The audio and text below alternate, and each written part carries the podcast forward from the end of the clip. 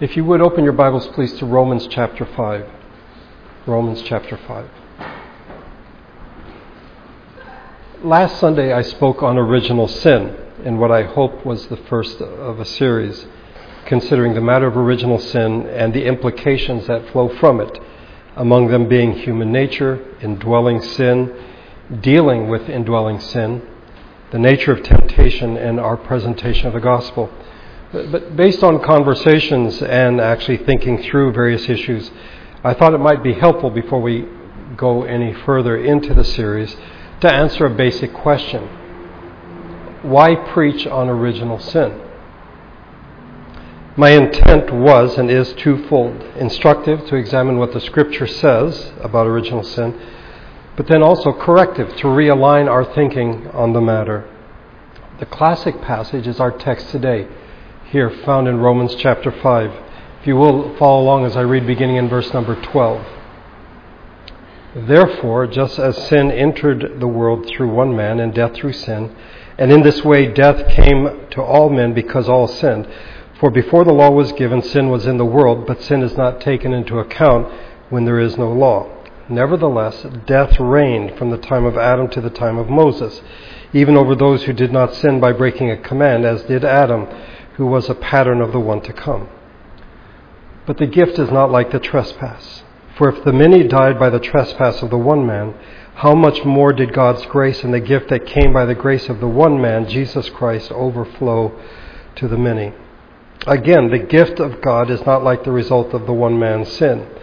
The judgment flowed, uh, followed one sin and brought condemnation, but the gift followed many trespasses and brought justification.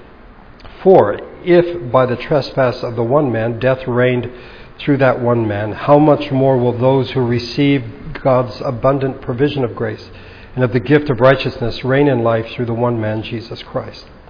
Consequently, just as the result of one trespass was condemnation for all men, so also the result of one act of righteousness was justification that brings life for all men. For just as through the disobedience of the one man the many were made sinners, so also through the obedience of the one, the, many, the one man, the many will be made righteous. Having read this, I would submit to you that um, we should not, and I don't intend to rest the whole doctrine of original sin on one passage. This truth is found throughout Scripture. You see, uh, one writer put it so well Christian theology isn't like a Jenga game an assemblage of propositional claims of which we try and see which can be removed without affecting the tower. Christian doctrine is more like the grammar of a story, held together by the drama of a plot. In that sense, the doctrine of original sin and the historical understanding of the fall is woven into the fabric of a story that is ultimately the drama of God's gracious interaction with humanity. So we're not just trying to put pieces together like in a puzzle or like in a Jenga game. This is the grammar. This is the story, the narrative. And if we are to understand the whole story of Scripture, we need to understand every piece of it, and this piece is that of original sin. So again, the question might be why am I speaking on original sin? I, I think I will suggest four reasons. The first one I mentioned last week, and that is a misdirected focus. What first got me interested in speaking on this is the fact that many people in the church today think that in terms of evangelism, our focus needs to be an attack on atheism. That you know people don't believe in God, and if we could get them to believe into, in God, then we could share the gospel with them. Um, the reality is, we find ourselves in a post-Christian world, and it happened rather quickly, and we wonder how did we get here? How did this happen? As I mentioned last week, many would point to the 19th century and the great atheists of that time Karl Marx, Charles Darwin, uh, Nietzsche, uh, Freud, and others. And then today we have people like the late Christopher Hitchens and uh, Richard Dawkins. But it has been suggested, and the Italian philosopher uh, Augusto Del Noce, that uh, the beginning of rationalism, rationalism was not with a denial of God, but a denial of original sin. I think we've, in where we are now, we've reversed it. We think if somehow we could convince people that God exists, then we could begin to talk to them about sin. Um, and I would say, no, that's not the case. It begins with the denial of original sin. And once you deny original sin, then in a sense, humanity is elevated and God is no longer necessary, and then God can be denied as well. I mentioned last week that some people think it's because of science. That as we come into the modern age, science just sort of pushes religion aside, and so people no longer uh, believe in God or in sin. But William Cavanaugh has argued, I think quite well, that it is political. The origins of this issue are political. That in the medieval period, before we come to the modern period, the idea of the fall was crucial. The fact that people were sinners was crucial. And it was crucial because it said, this is the way the world should be, and this is the way the world is right now. And because of sin, we need government. We need people. We need kings to govern people and keep them on the right path. Yeah, when modernity came in, people no longer talked about the fallen state of man, but rather the state of nature. This is the way things are. And in a very strange and sneaky way, it became a way to justify political maneuvering. So Machiavelli and all those people who came after him, because they had quietly gotten rid of original sin, now you begin to have, uh, if you wish, dictatorships or people seizing power, not because people are fallen, but because this is the way things are, and so there needs to be somebody in charge. Anyway, this runs counter to what many Christians think. And so many spend their time seeking to persuade others of the existence of God, and they present evidence that proves the Christian faith is true. This is how you evangelize. You prove that Christianity is true. But in doing so, they, they fail to recognize the effects of original sin. We are all spiritually dead in Adam. We are altogether incapable of doing spiritual good. We cannot achieve salvation through obedience. We cannot come to faith by an act of the will. We can't say, I want to become a Christian. I will profess faith in Christ. This is what we hear Paul saying in Ephesians 2. If, if we would listen carefully, I suspect oftentimes we don't.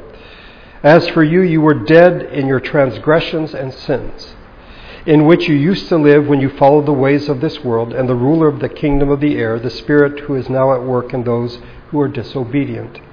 All of us also lived among them at one time, gratifying the cravings of our sinful nature and following its desires and thoughts. Like the rest, we were by nature objects of wrath. But because of his great love for us, God, who is rich in mercy, made us alive with Christ, even when we were dead in transgressions. It is by grace you have been saved. And God raised us up with Christ and seated us with him in the heavenly realms in Christ Jesus, in order that in the coming ages he might show the incomparable riches of his grace expressed in his kindness to us in Christ Jesus. For it is by grace you have been saved through faith. And this is not from yourselves, it is the gift of God, not by works, so that no one can boast. But I would submit to you that I think the modern church has, in fact, failed to embrace the doctrine of original sin and failed to acknowledge it. And so we have a faulty grammar when it comes to the story of the gospel. And so we miss, I think, there's a big hole in our story, the plot of God's grace for us. Somehow we imagine that people can come to faith on their own. And Paul tells us very clearly um, it is by grace that we have been saved. It is God who raised us from the dead. A dead person cannot say, I assent. A dead person needs to be brought to life. Uh, now, for those of you who might be theologically inclined, I'm not, it may seem that I'm picking on those who believe in free will. Um, no, let's be clear that people do have the ability to choose between A and B, but they do not have the ability to choose what is spiritually correct. Okay? They cannot choose what is right versus what is wrong. And this is because of original sin. Okay? It is our nature because of original sin that we are incapable of willing we do not have the will to do that which pleases God. or to do it in a way that pleases Him. But let's not just pick on the Arminians, if you wish. Let's look at the Reformed people as well. When it comes to the matter of salvation, oftentimes people look exclusively to the doctrine of God. And they would speak of the sovereignty of God, which we hold to. But they would miss a very crucial part of the story. There would be a, a, a missing link in their grammar, if you wish, and that is anthropology, the part that deals with us. God's acting in salvation is necessitated by the fact that we are sinners. And I think oftentimes we sort of sort of brush by that rather quickly. Um, no, we are sinners through and through, and it is because of that that God has sent His Son to bring salvation. Uh, more on this in a bit. So, first of all, we have. Uh, a wrong focus. We're focusing on atheism when it should, in fact, be sin. But secondly, we have weakened the foundations in the process. In looking upstairs, wandering this past week through various books in preparation for this, I was struck by the fact that the vast majority, most of the books that have been published in the last 20 years that deal with theology, do not mention original sin. Some of them do not mention sin at all. And it was even the more striking to me because I picked out specific books like, okay, this title, this author should want to deal with this subject, and not a peep, not a word. Instead, the language that is used is that of brokenness, which is seen either as a result of a person's choices, you know, someone's made bad choices and therefore their lives have been broken, or there are factors outside the person's control, that something has happened, Perhaps they were abused by someone and therefore they are broken. And the focus seems to be on the brokenness of the individual. And I was reminded of uh, Bob Dylan's song, Everything is Broken. Um, me just read the first verse. broken lines, broken strings, broken threads, broken springs, broken idols, broken heads, people sleeping in broken beds. Ain't no use jiving, ain't no use joking, everything is broken. This seems to be the focus, I think, of modern evangelism today. Let me just read one statement from the book. No one, Christians included, can avoid all contact with potentially corrupting people, systems, perspectives, and influences. Now, it's not stated explicitly, but what is implied is that corruption is the problem, and corruption is outside the person. So, any person who walks through this world will end up being corrupted. You know, they can't help it. Um, because they live in this world, there are corrupt people, there are corrupt influences and institutions. Um, that's, that's why people are the way they are. And in some ways, this re- reflects Jean Jacques Rousseau's view that I talked about last week. Uh, I mentioned last week, in his late 30s, he entered a contest that was sponsored by an academy. And the question was Has the development of the arts and sciences been morally beneficial to humanity? And Rousseau said, No, Absolutely not. That the arts and the sciences have corrupted us, they have alienated us from our original innocent condition, they have deprived us of the power to recapture that condition. And he won first prize for his essay. The solution in his mind was to keep children from corrupting influences, and for adults, I mean, you're sort of on your own, but hopefully you can get away from corrupting influences and get back to the original state, uh, the noble savage, if you wish. Now, the Christian writers that I've looked at do not suggest that this is the case at all. But instead, they see Jesus as the one who brings wholeness. And I would wholeheartedly agree. But I would ask the question what is the starting point? What was the original condition of the broken individual? That is the issue. If we fail to understand original sin and that the fallen state of the individual is what it is, then the gospel we bring is less than what it should be. It will be one of healing. I'm not opposed to that. Um, and perhaps even on some level, a gospel of forgiving, but not a gospel that cures us of sin. We need to go back and remember to recognize that there are three components, key components of biblical grammar, if I could put it that way. First of all, the goodness of creation when God created the world, it reflected Him. We have a good creator who is creating a good creation. And specifically, we see this in his creation of those made in his image. In the various confessions of the church over the centuries, when dealing with original sin, they tie it up with original righteousness. That is, what, was, what were Adam and Eve like before they sinned? There is goodness, there is righteousness. This is important. Goodness comes before evil. That the creation in its original state is good. God saw it and it was good. And at the end, he saw it was very good. Adam and Eve then sin and things are messed up, but we start out with a good creation. A good God created all things. But he's not the author of sin. The second part of our grammar, the second key, is the sudden violent erupt, um, entrance of sin. The word eruption, I R R U P T I O N, um, it's this violent entrance of sin into the world. Sin is not natural, it's not some natural outgrowth of a process that happens in creation. It was not intended for creation. Adam and Eve sinned, they rebelled, they fell into sin. And it was a result of their disobedience. Now, when you take these two things together, the goodness of creation and this violent entrance of sin into creation, it brings us to the third. It sets the stage for the good news of the gospel a gracious redemption and consummation. It is the grace of God that rescues all creation from its condition of brokenness and sin. One confession put it this way We believe that our good God, by his marvelous wisdom and goodness, seeing that man had plunged himself in this manner into both physical and spiritual death and made himself completely miserable, set out to find him, though man trembling all over was fleeing from him.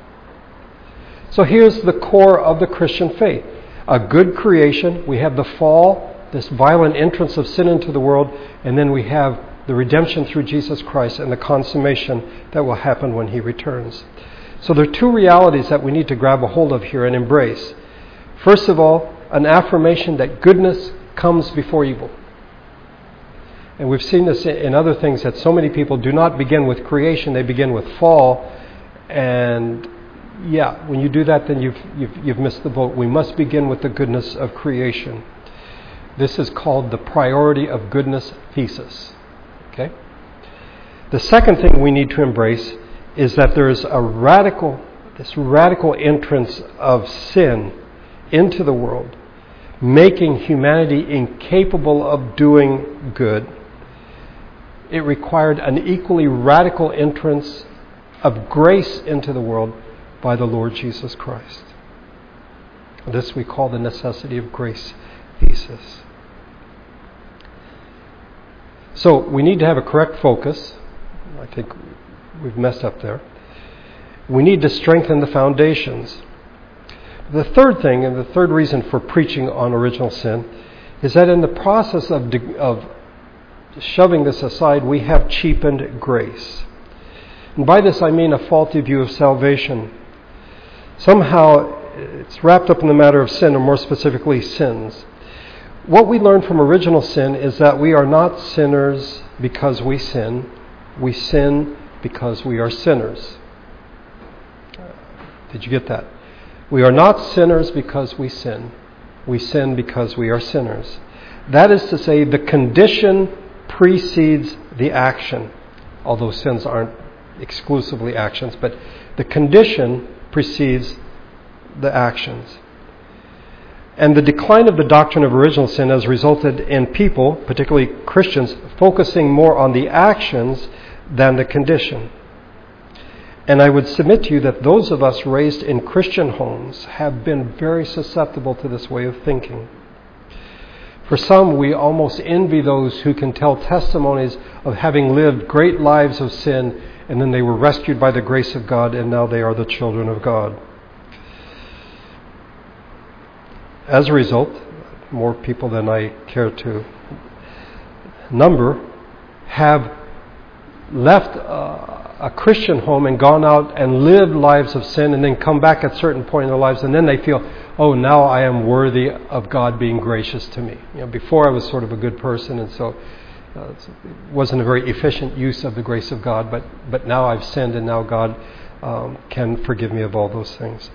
I remember years ago in a Bible study in my hometown in Baguio that uh, during a question and answer, this woman asked a question, and her father was a very famous pastor there in the Philippines. She was raised in a Christian home, and she expressed that she felt somewhat cheated, uh, that she didn't have a testimony to give, that she hadn't lived a life of great sin. And what did the person leading the Bible study think about that?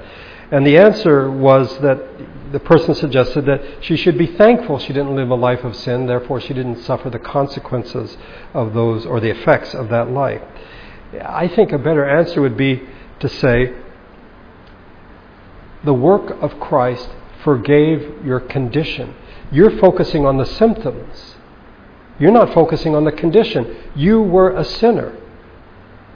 And the work of Christ has cured you of that condition. It is almost as though if a person could live a sinless life, which is not possible, but let's say for the sake of argument, someone would live a, a sinless life, he or she would still be in need of the work of Christ to cure the condition. Oftentimes, I think when we uh, witness or you know we talk to people, we mention specific sins, and and even if we lead them in the sinner's prayer, we ask, we have them ask God to forgive them of their sins. And we're focusing on the symptoms and not the condition. Original sin is the condition of which we need to be cured. Paul wrote to the Philippians, If anyone thinks that he has reasons to put confidence in the flesh, I have more. Circumcised on the eighth day of the people of Israel, of the tribe of Benjamin, a Hebrew of Hebrews, in regard to the law of Pharisees, as for zeal persecuting the church, as for legalistic righteousness, faultless. In other words, Paul said, I was, at least based on the Pharisees, I was sinless. I had not sinned. Yet Paul came to see his need of new life in Christ. His condition of being a sinner had to be cured. When we talk about sin, we need to recognize the presence of sin, the nature of sin, the danger of sin. But at the same time, we should rejoice as God's people that the condition has been cured. Jesus, in fact, has begun the work of salvation in our lives. He has cured us from original sin. Yet, as the, our prayer of confession today is, yet I sin. Those are the symptoms.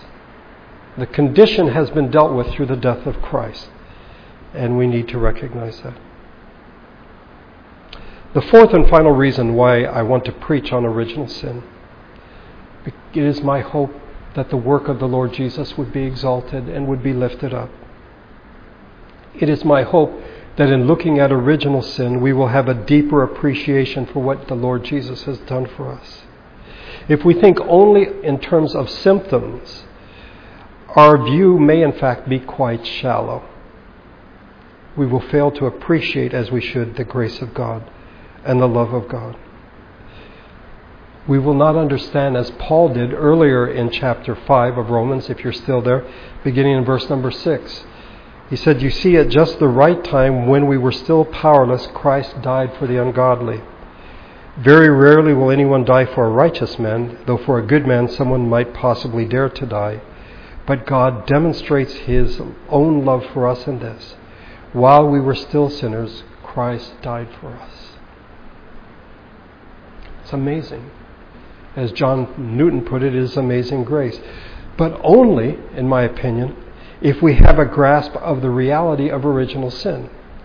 If we think only of symptoms, yeah, I used to do this, I used to do that, I used to think this way, I used to speak this way, but that has been forgiven. I don't deny that. But it is the fact that we are sinners, born into sin, that Christ, the work of Christ, changes that, and we are now the children of God. And I think we will not have a full appreciation of the Lord Jesus if we do not understand the reality of original sin.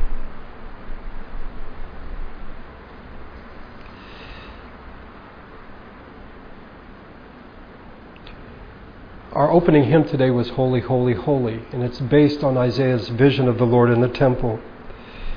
And in this, he is given both a vision, the glory of God, but also an awareness of his fallen condition. An atonement is made. In the year that King Uzziah died, I saw the Lord seated on a throne, high and exalted, and the train of his robe filled the temple. Above him were seraphs, each with six wings. With two wings they covered their faces, with two they covered their feet, and with two they were flying. And they were calling to one another, Holy, holy, holy is the Lord Almighty. The whole earth is full of his glory. At the sound of their voices, the doorposts and the thresholds shook. The temple was filled with smoke. Woe to me, I cried. I am ruined, for I am a man of unclean lips and I live among a people of unclean lips, and my eyes have seen the King, the Lord Almighty. Then one of the seraphs flew to me with a live coal in his hand, which he had taken with tongs from the altar. With it he touched my mouth and said, See, this has touched your lips. Your guilt is taken away, and your sin is atoned for. Original sin speaks of our condition our condition as sinners. But the Lord Jesus has atoned for that. It has been dealt with. Yet I sin, as we said in the prayer of confession today. And in the Lord willing, in the weeks to come, we will look at this. Why is it, if in fact Christ has cured us of our condition, we still have the symptoms? Um, again, I hope that we will see this in the weeks to come. I would just encourage you to think on this that the church, I think, has become much weakened in the past century because it has neglected original sin. And in the process, it has belittled, not deliberately, but as a result, it has belittled the death of Christ. It has made it smaller, that it deals with symptoms rather than curing the condition. At the end of the prayer of confession today, Grant that through the tears of repentance I may see more clearly the brightness and glories of the saving cross. It is my prayer that that will be the case as we go through this series. Let's pray together.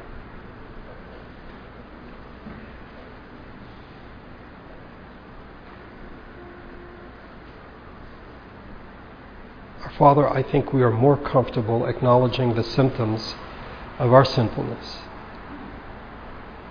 than the reality of our sinfulness. We are so grateful that the Lord Jesus came and gave his life to cure us of the condition brought about through Adam and Eve's rebellion.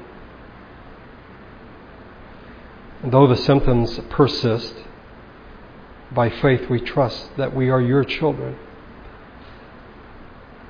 We are no longer slaves to sin.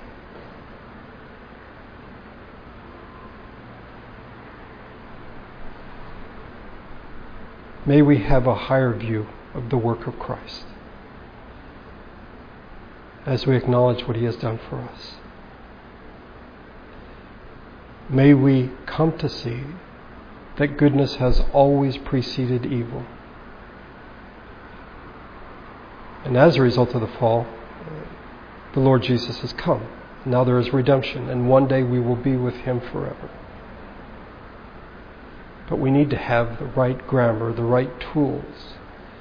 We must get the story right to understand what Jesus has done. Though we do not fully understand it, we give thanks that Jesus has saved us. May we rejoice in that. We pray for Butch as he has surgery tomorrow. Watch over him and the doctors. We pray that he would come through safely. We pray for Zib's boys, for Jacob and Ezra, uh, as they're at a new daycare center and now suffering some sickness. Watch over them and keep them safe as well. And for each of us as we go through the world in this coming week, may we have a sense of your presence and your grace. May your grace and your spirit go with us as we leave this place today. I pray in Jesus' name. Amen.